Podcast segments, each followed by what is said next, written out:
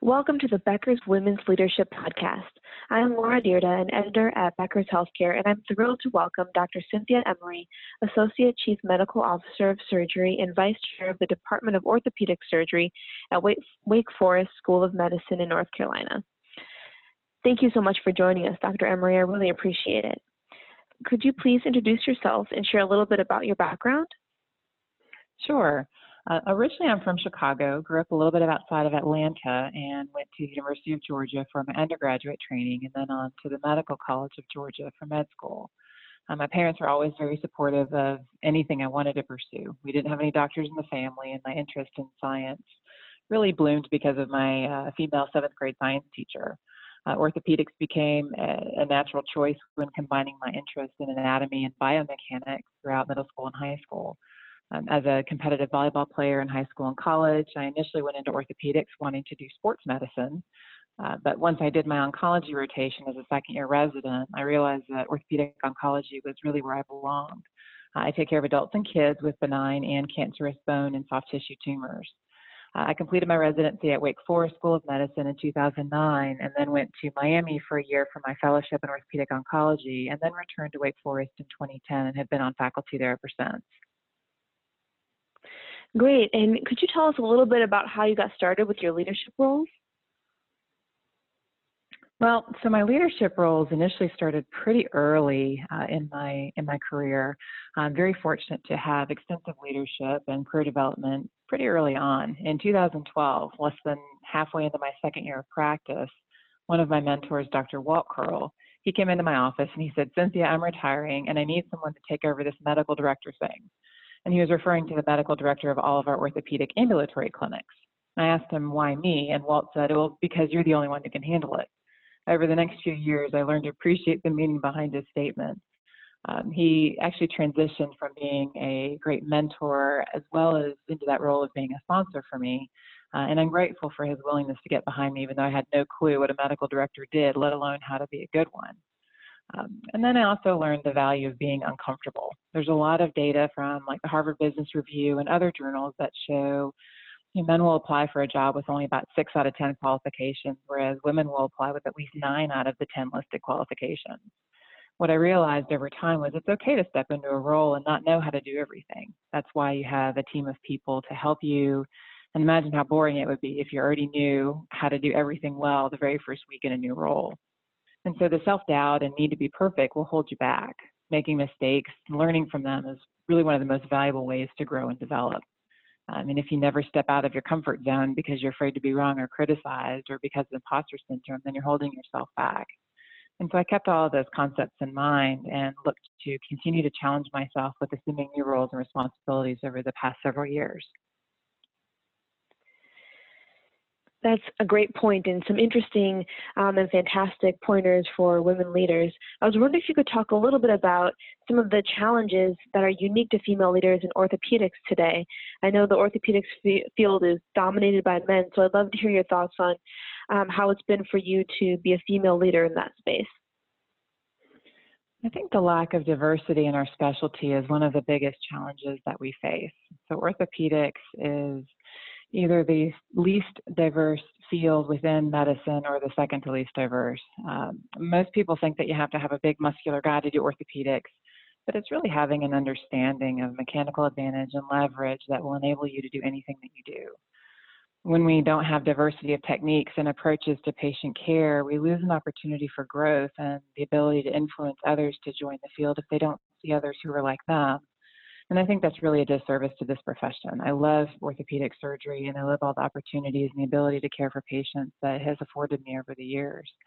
And to have a woman potentially discount that opportunity so early on in their career because they don't see other people doing it who look like them is really just, I think, unfortunate. Even things like a lot of our instrumentation is designed for the size of a man's hand if we don't advocate for ourselves and for our patients, then we're really doing a disservice to our specialty and not really providing the full scope of what we can do in orthopedics. Interesting. Yeah, that's something I think not many women think about, or orthopedic surgeons, the people in the orthopedic space, when they're thinking about how they're developing their tools and the concepts that they need. So that's a very interesting point. Um, when you're looking at yourself and your career that you've discussed already, taking on leadership roles, um, what kind of things do women need to know about taking on leadership at their practices or at the hospitals? What are some of the important factors for them as they're uh, considering an upward trajectory with their careers? I think there are several things that are critical for anyone who assumes a new leadership role, and, and these are especially important for women. So, one thing would be are there clear expectations for the role? Uh, how is success in that role defined and measured? You want to ensure that you're having a good idea of what you're getting into and how you're going to be judged so that you can receive appropriate feedback and continue to improve in the role that you're doing. Another important consideration is how are you going to be supported in this new role? And I'm not talking about money, I'm talking about who's got your back. Are you the only woman on a board, for example? Are you the only woman in the room? Are you the first woman surgical director in the operating room? And who's going to be in your corner if you perceive inequities compared with other leaders? So it's important to understand who the other key stakeholders are and who your supervisors are that are going to either be there and support you in this role and help you grow and develop and do everything that you can, or they're going to be people that you need to kind of watch out for. Another important aspect when you're assuming a new leadership role is to know your value. Too often I hear women tell me how they're doing X, Y, and Z for their practice or for their department or their health system without acknowledgement, compensation, or even allocated time to do those things. And these tasks aren't even leading to those future desired roles of what they're looking for. Now, I'm not saying that you should only do things that are going to get you recognition or that you're going to be compensated for, but you should know what your limits are. How much of yourself are you willing to discount for that future goal or position? That's a good point. I think the next thing I wanted to ask you about is some of your advice around negotiating salary and compensation. I know that can be a sticking point for some women, and I'd love to hear anything that you'd like to share with us about some of the tips and tricks that you have in going into salary or compensation negotiations. Sure. This is always a very um, often contentious and uh, undesirable portion of negotiating for a new position. A lot of people aren't comfortable with it, and so they tend to avoid it. My, I have two probably two big pieces of advice. The first one is don't set the anchor. Uh, someone always has to throw out the first number, and don't let it be you if you've talked with recruiters before or have interviewed for positions, it's always someone's job to find out how much you're currently making and how much you want to make. Unless you're looking to do the exact same job in a different place, those two numbers really aren't related. Your new salary should be based upon the expectations in that new role, not based on what you currently make or what you currently do.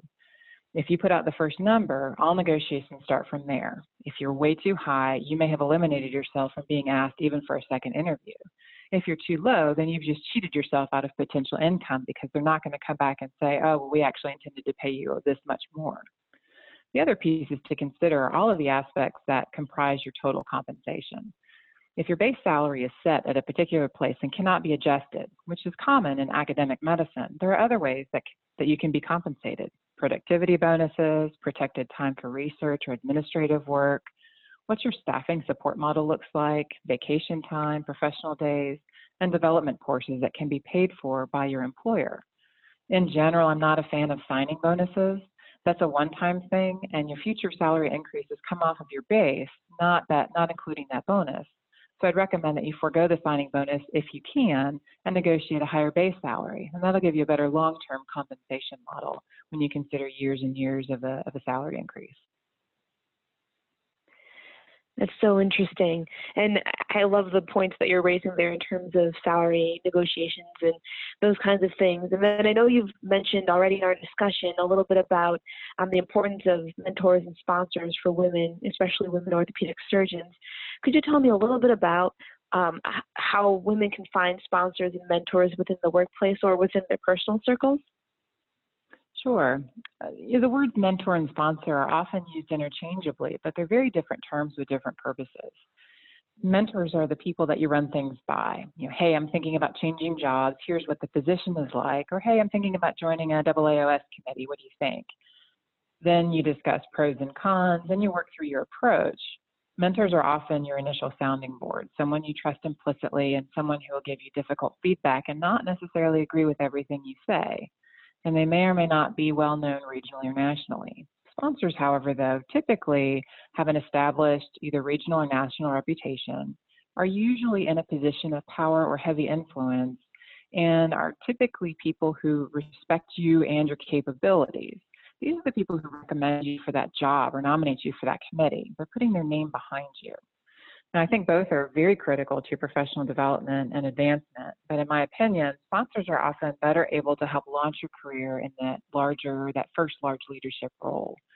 You can't really just walk up to someone well known in the field and say, hey, will you mentor me or will you sponsor me? I recommend that you have goals of what you want to achieve from a mentoring relationship or a specific goal in which you may need a sponsor. Once you have those clear goals delineated, then you should seek out opportunities to contact potential mentors and sponsors. Some potential locations to do this receptions at conferences or volunteering for a task force led by a potential mentor or sponsor that, that has been recommended for you. There are also programs that offer mentoring, like the Ruth Jackson Orthopedic Society, the Eastern Orthopedic Association, or specialty societies don't hesitate to ask people who they recommend. You may meet three or four people before you actually feel comfortable with someone, and that's perfectly fine. You should help nurture the relationship and really need to be the person who's driving the mentorship or the sponsorship. Don't sit back and wait to be contacted by the more senior person. You're the one who needs their help. And so I think you should be proactive about it and also ensuring that the mentorship reaches a natural, when it reaches its natural end, that you thank that person for their advice and for their guidance over the years. But you are likely going to need different mentors at different points of your career. That's great. And um, next, where do you think are the best opportunities for women to shine in orthopedics going forward? I think there are several areas in orthopedics where I see huge opportunity for women. Uh, historically, women have taken roles related to diversity or work life integration, and those are definitely important. Women, however, are well represented at those tables. The areas where I think we need intentional involvement of women are on finance committees, strategic planning initiatives, boards of directors, and featured faculty at industry sponsored events or invited faculty at national meetings. Being part of the strategic planning of an organization so that you can have your influence and action last well beyond your tenure while I think that having diversity boards and work life integration panels are very important and very practical for women in the workplace, I don't think that women should be pigeonholed into only being the experts on those particular areas. And that's still a big problem that I see within surgery, within orthopedics, and within academic medicine. Fascinating. And then the last question I have here is how do you decide which opportunities to pursue and which ones to turn down? So this has always been a work in progress. I uh, historically am a yes ma'am or yes sir kind of person. So when I'm asked to do something, I do it. Um, one of the best pieces of advice I got was from uh, Dr. Elizabeth Travis. She's at MD Anderson. Uh, she was an invited professor for a career development for women's leaders program that we had at Wake Forest uh, several years ago. And she talked about how everyone has a to do list, and we all love checking things off of our list and have that wonderful sense of accomplishment when we actually get everything done that's on our to do list. And she taught me about the concept of having a stop doing list.